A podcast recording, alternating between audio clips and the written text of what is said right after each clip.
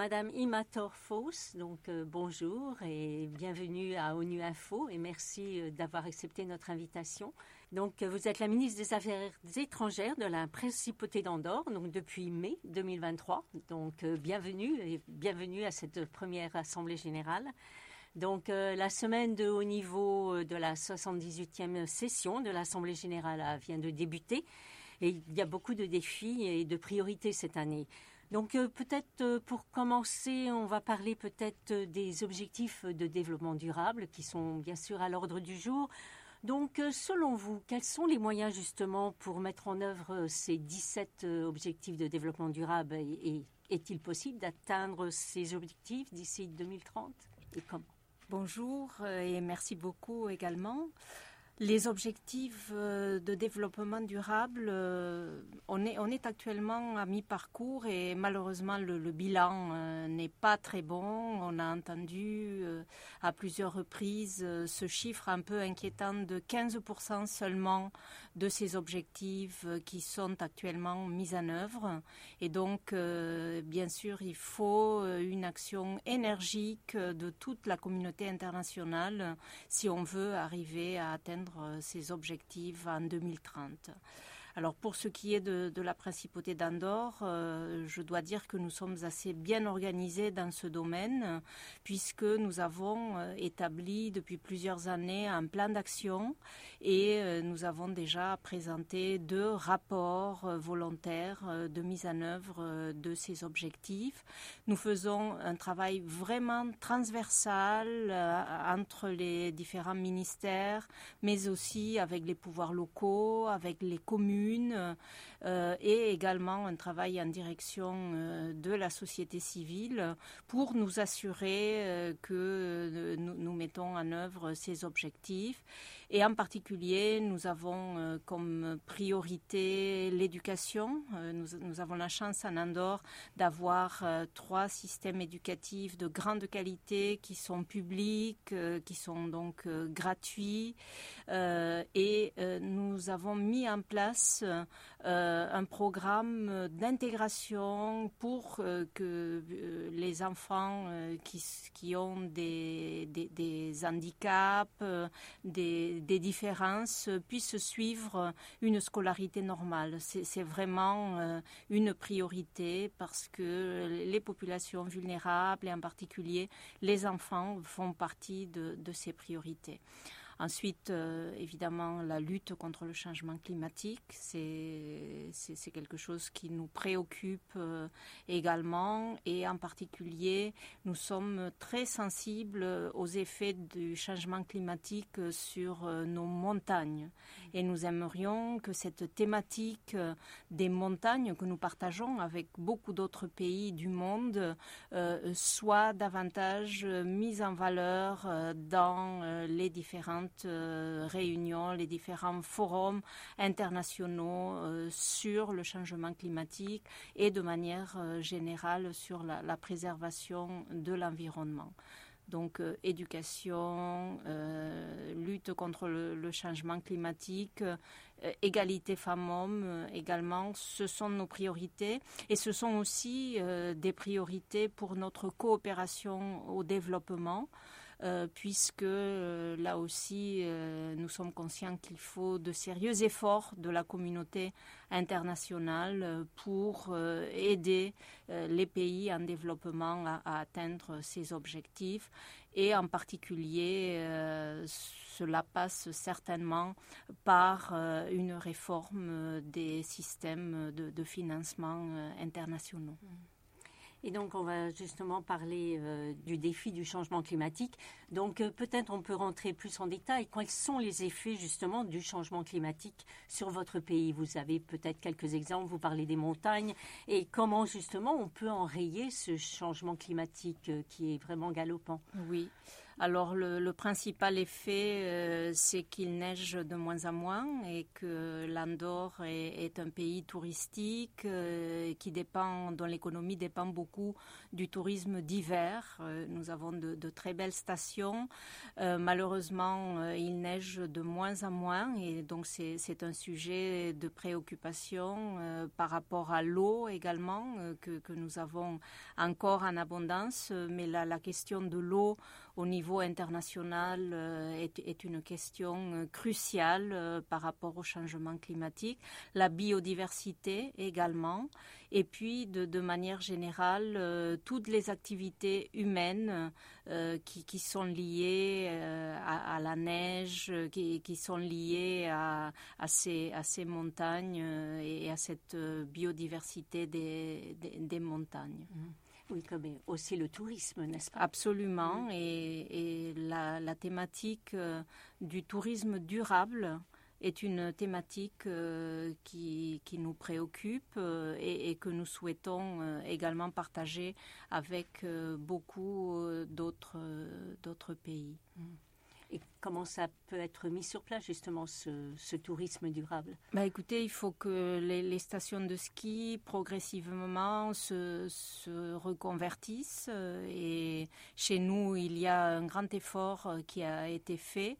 Et de plus en plus de ces stations offrent maintenant des activités d'été, des activités de randonnée, de montagne. Nous avons un souci de préservation de tout notre système agro-pastoral. Nous avons même un projet qui est d'ailleurs un projet transfrontalier de présentation d'une candidature pour le patrimoine immatériel de l'UNESCO sur la transhumance. Donc cette préservation des végétations de très hautes montagnes et de l'agro-pastoralisme est vraiment au centre de nos priorités. Et de manière générale, je dois dire que nous avons mis en place un système pour réduire les gaz à effet de serre, en particulier pour réduire la circulation des voitures.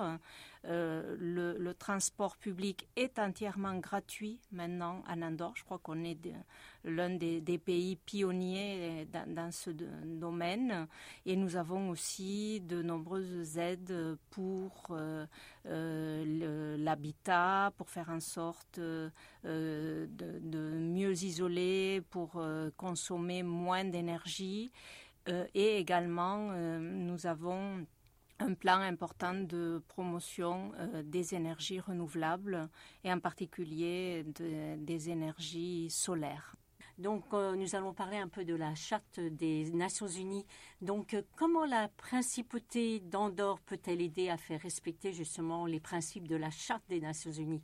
Alors que nous avons la guerre en Ukraine et d'autres conflits dans le monde qui menacent, hélas, ces principes. La Principauté d'Andorre est un pays qui connaît des siècles et des siècles de paix. En fait, la Principauté d'Andorre a été créée au XIIIe siècle et depuis cette époque-là, elle n'a pas connu de guerre. Et donc, nous avons cette tradition de paix qui est vraiment ancrée en nous. Et nous considérons le multilatéralisme vraiment comme l'endroit et le seul endroit où on peut arriver à résoudre les conflits par le dialogue, par la médiation. Il est vrai que la situation actuelle dans le monde, avec cette guerre d'agression en Ukraine, avec les différents conflits qui sévissent partout dans le monde, et je pense aussi à cette menace terroriste en Afrique francophone, par exemple, peuvent nous rendre pessimistes par rapport aux effets de ce dialogue multilatéral, mais nous continuons de croire que c'est vraiment la seule voie le dialogue, la médiation et nous sommes ouverts à participer à toutes les initiatives dans ce domaine, toutes les initiatives pour promouvoir la paix. Nous avons aussi un attachement très important, très fort à la diversité culturelle. Et là aussi, c'est une autre des valeurs des Nations Unies que nous avons à cœur de promouvoir. Et justement, on parle de multilatéralisme. Donc, comment le multilinguisme est-il essentiel pour un multilatéralisme inclusif et efficace ? L'Andorre est un pays qui a une seule langue officielle, c'est le catalan. D'ailleurs, le chef du gouvernement s'exprime traditionnellement en catalan au débat général des Nations Unies. Et M. Xavier Espot va faire son discours en catalan après-demain. Mais nous avons toujours été un pays plurilingue. Nous avons l'espagnol, nous avons le français, qui sont les langues de nos États voisins. Depuis quelques années, bien sûr, l'anglais, cette lingua franca internationale que nos enfants apprennent aussi dès le plus jeune âge. Et dans le monde multilatéral, le multilinguisme est vraiment synonyme de démocratie multilatérale. Il faut que toutes les délégations puissent s'exprimer dans la langue dans laquelle elles sont le plus à l'aise. Et ça, c'est vraiment une garantie de représentativité d'un plus grand nombre de pays et finalement de légitimité du système international. Nous allons parler un peu de l'égalité des genres, justement. Et le secrétaire général de l'ONU, dans son discours hier et même aujourd'hui, lors du sommet des ODD et au début de l'Assemblée générale, il a insisté pour qu'une égalité totale entre les hommes et les femmes soit au cœur de toutes ces transitions. Donc, que fait la Principauté d'Andorre pour s'assurer que l'égalité de genre soit respectée ? Écoutez, nous sommes un pays où les femmes ont obtenu le droit de vote assez récemment, au début des années 70, mais depuis, d'énormes progrès ont été faits. Et actuellement, sans qu'il y ait de système de quotas, on peut dire que dans le domaine politique, la parité est atteinte. Il y a actuellement la moitié des ministres du gouvernement, par exemple, qui sont des femmes. Nous avons une parité absolue au niveau du Parlement. On a un petit Parlement de 28 personnes, 14 femmes, 14 hommes. Et cela s'est fait naturellement, sans qu'il y ait de système de quotas. Donc je trouve que c'est assez significatif. Nous avons bien sûr des textes, nous avons en particulier une loi qui a été promulguée en 2022 et qui est dans ce domaine l'une des lois les plus novatrices. Il nous reste bien sûr des progrès à faire, en particulier pour atteindre l'égalité salariale et je pense que c'est un problème qui est partagé dans la plupart des pays occidentaux en particulier. Mais pas seulement. Donc il y a encore des efforts à faire, mais la Principauté d'Andorre a parcouru un beau chemin en peu de temps dans ce domaine et c'est la raison pour laquelle aussi pour nous c'est vraiment une priorité dans le domaine de la coopération au développement. Nous sommes très sensibles à tous les fonds et programmes des Nations Unies mais aussi d'autres organisations, je pense en particulier à l'Organisation internationale de la francophonie qui s'adresse aux femmes et en particulier qui s'adresse aux femmes les plus vulnérables. Oui, d'ailleurs, l'Organisation pour la francophonie, vous avez été beaucoup impliquée dans cette organisation. Donc, quel est justement l'apport de la francophonie dans l'administration internationale, dans les Nations Unies? Quelle est son importance? Mais écoutez, je pense que la francophonie est une organisation qui est particulière parce que c'est comme une grande famille unie autour de la langue française. Et cette complicité, cette connivence permet parfois d'avancer plus rapidement sur certains sujets.